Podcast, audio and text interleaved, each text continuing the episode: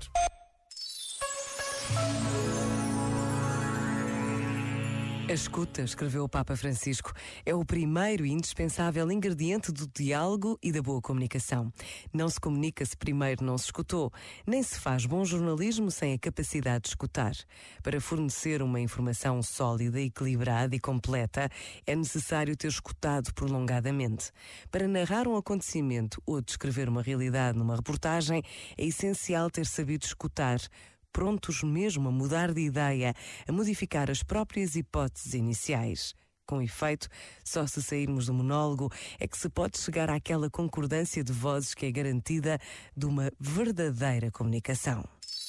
Este momento está disponível em podcast no site e na app.